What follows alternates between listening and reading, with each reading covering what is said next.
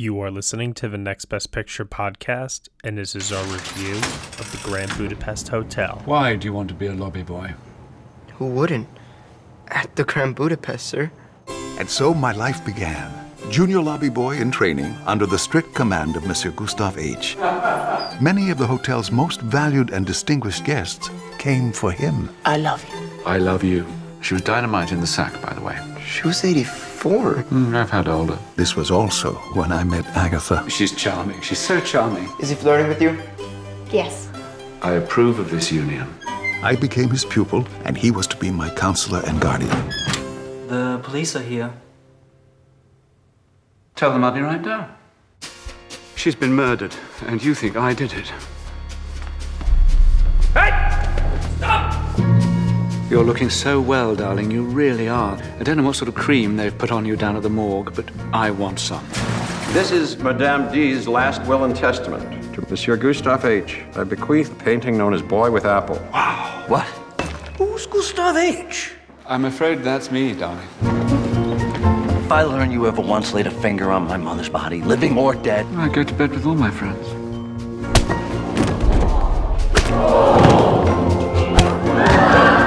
We need to make a plan for your survival. Hide this. It's in code and you might need a magnifying glass to read it, but it tells you exactly where and how to find Boy with Apple. I'm a baker. I'm not a fence, if that's the term.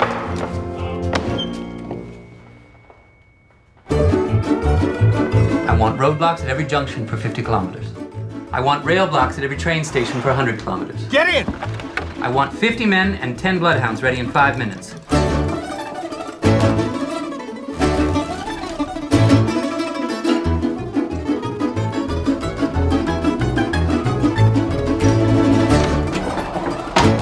Can't arrest him simply because he's a bloody immigrant. Take your hands off my lobby boy!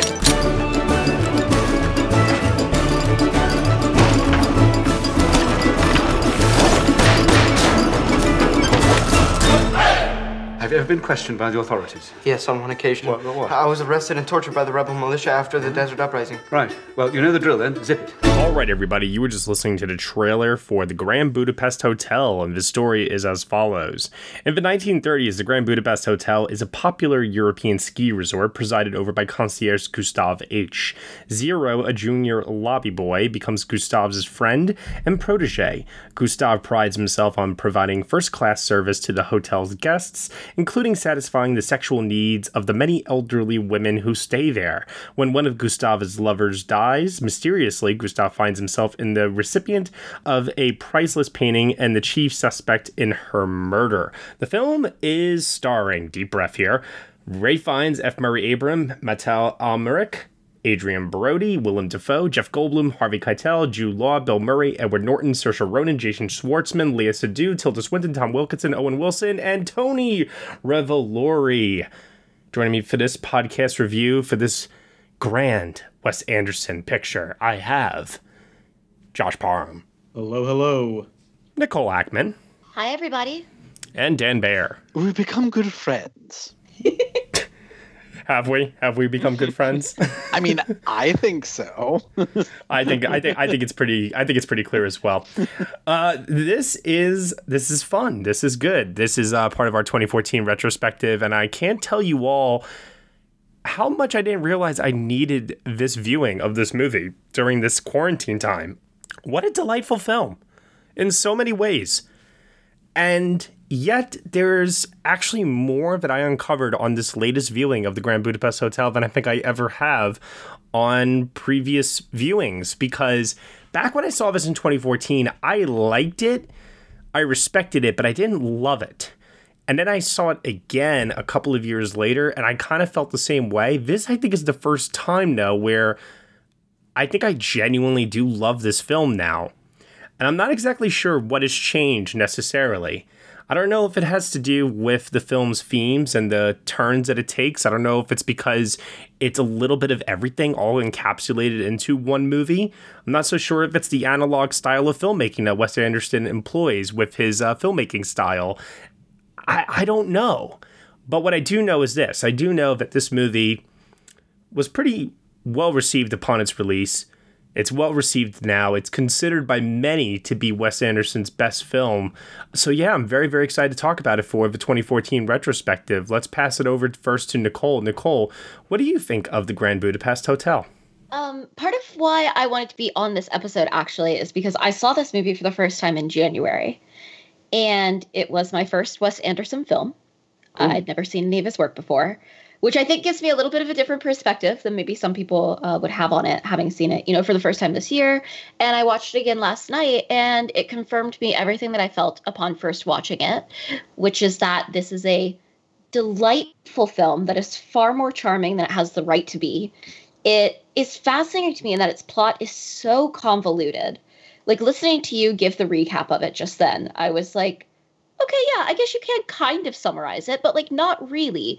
Someone asked me what the film was about, and I had no idea what to tell them. I was like, well, it's about this hotel clerk, but then this, and then also also Saoirse Ronan's there. They were like, what? Um, and yet it works so perfectly, and it never really loses you. And I think a lesser filmmaker would definitely lose you in this plot. Um, but it's it's stylistically just gorgeous. The style definitely works for me, and the performances are so fun, but also some of them are very touching in a way that like I wouldn't have expected from them. And I I just found it really wonderful.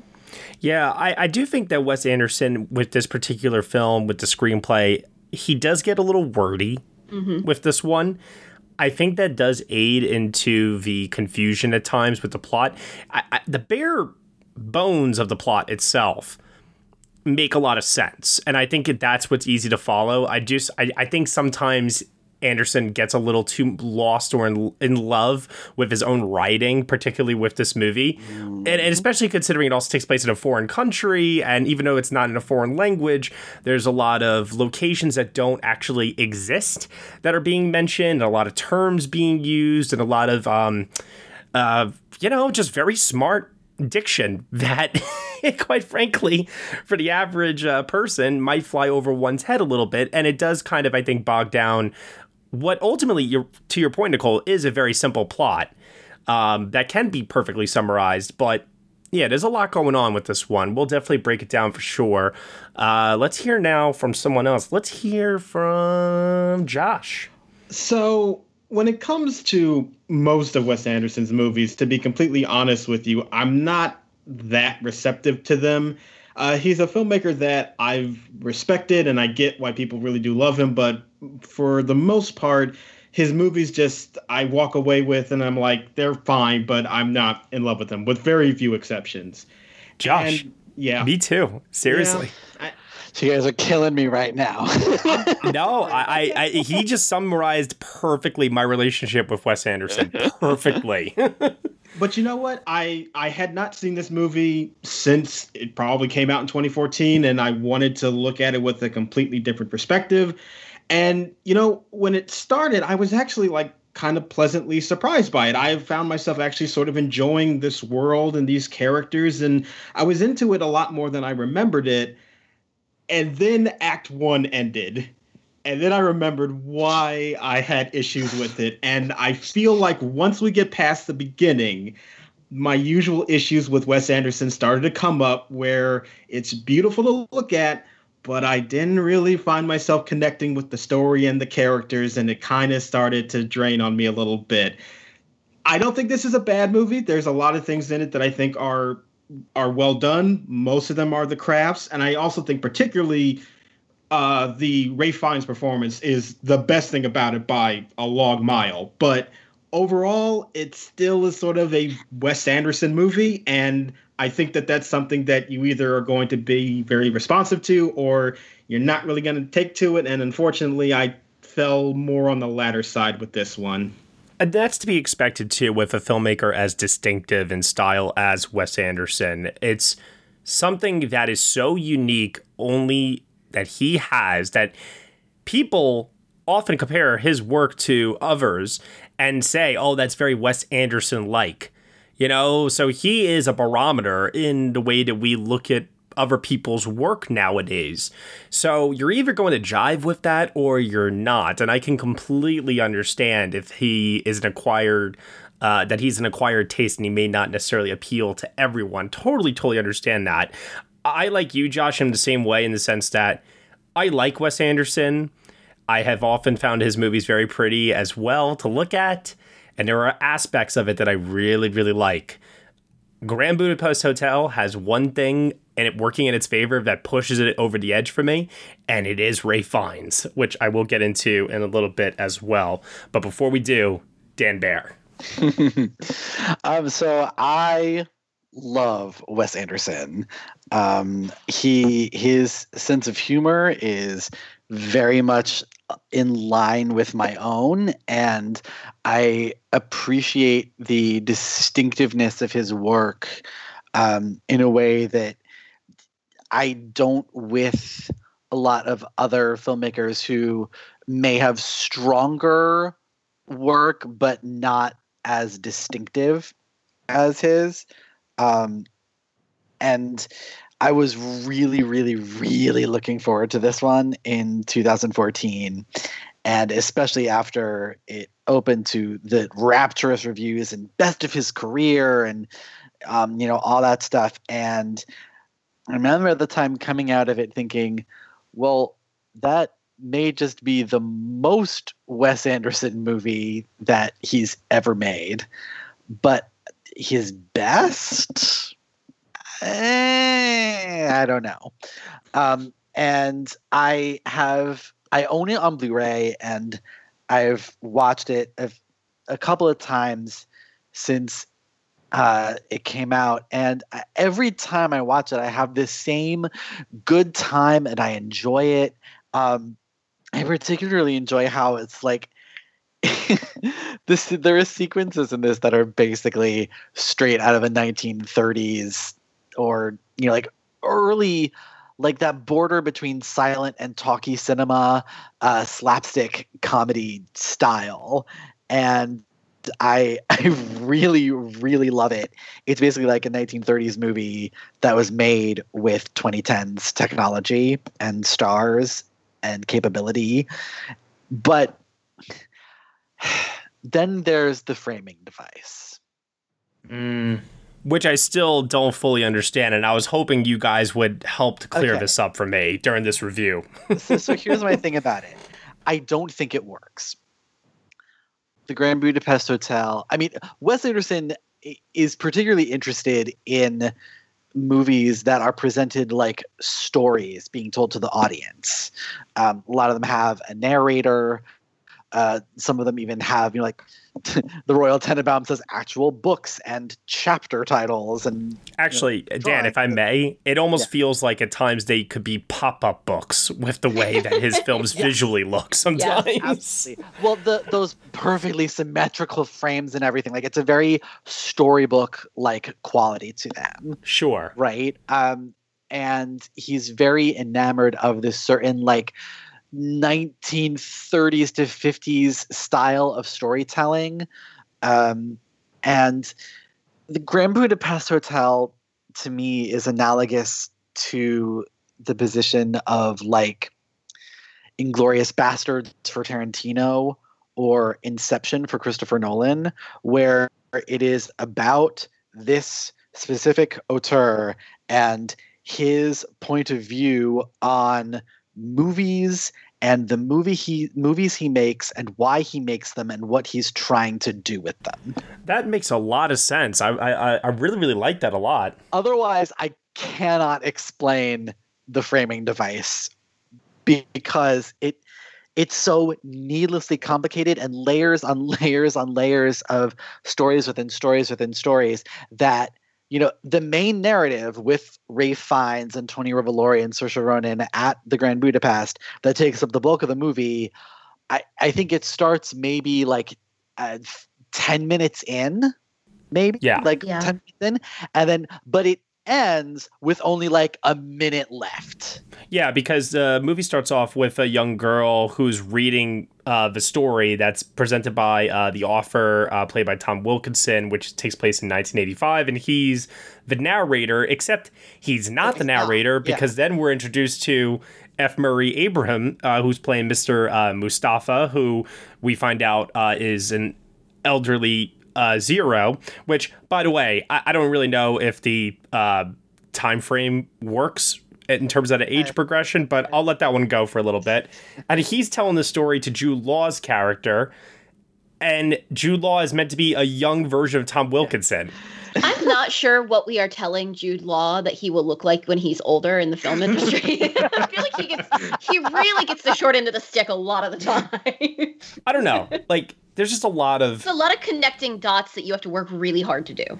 And if you strip all this away, in my opinion, it doesn't impact the actual story that we care about. Right. But I, I actually do like F. Murray Abraham and Elderly Zero telling the story to Jude Law, but I don't think you need to have Jude Law being the elderly Tom Wilkinson who then writes this into a novel, unless if there is a grander theme here, to your point there, Dan. And what I interpreted it as is this is a creation of a world of a bygone era that is a fictional um, part in Eastern Europe that doesn't actually exist. But it's like this creation of a world, a story, um, kind of a, a bit of like a fairy tale, if you will, right? And it's a story that's being passed down and there's this uh, line that um, F. Murray Abraham like tells uh, when he's like talking to Jude Law like in the bathtub about like how times have changed and there's like a, a there's like little glimpses of dialogue in the movie that talk about like the passage of time and how things are changing and such. And I have to say, what you just said in regards to Wes Anderson looking introspectively at his own filmography might be the best explanation I think I've ever heard to kind of tie all of this together. there is a lot in there about things like um, when Jude Law is talking about the Grand Budapest, which you know used to be you know the the the Grand Budapest, and now is just like you know it's it's beautiful, but it's kind of fallen into a little bit of disrepair. Maybe it's not the grandeur has faded and he's in the um the turkish baths with uh, f murray abraham like you know a few baths away and abraham says it like something along the lines of it the they were too decadent for current tastes. And that's why none of them no they're the only ones there. Um and there there's a lot of things like that of people feeling like they were of a previous time period but were born into the current one. And i genuinely believe that that is how wes anderson sees himself if you look at the way he dresses and acts and presents himself and talks and writes he feels very much like someone who should be in the 1940s or 50s Hollywood. Yeah, he's of a different time for yeah, sure. He's of a different time, and I, I, I feel very, I feel very much like that he feels that, and this movie was about that. And if I mean, go figure, like it's not just that Tom Wilkinson writes this story into a major novel, but he becomes like the leading figure in literature for his country right i mean like it's, it's a whole thing one might say it's the uh, beginning of the end of the end of the beginning. yeah, you can say that. Hey everyone, sorry to interrupt, but this is a preview of our full review of the Grand Budapest Hotel, part of our 2014 retrospective here on the Next Best Picture podcast. In order to get the full hour and 15 minute long review, you will have to head on over to our Patreon page, where for $1 minimum a month for Next Best Picture, you will get this review and other exclusive podcast content from us as well. You have been listening to the Next Best Picture podcast. You can subscribe to us on iTunes, SoundCloud, Google Play, Stitcher, TuneIn Player FM, Acast, Castbox, and also on Spotify. Be sure to leave us a review on Apple Podcasts and let us know what you think of the show. We really appreciate your feedback there and your support. Thank you so much for listening as always, and we shall see you all next time.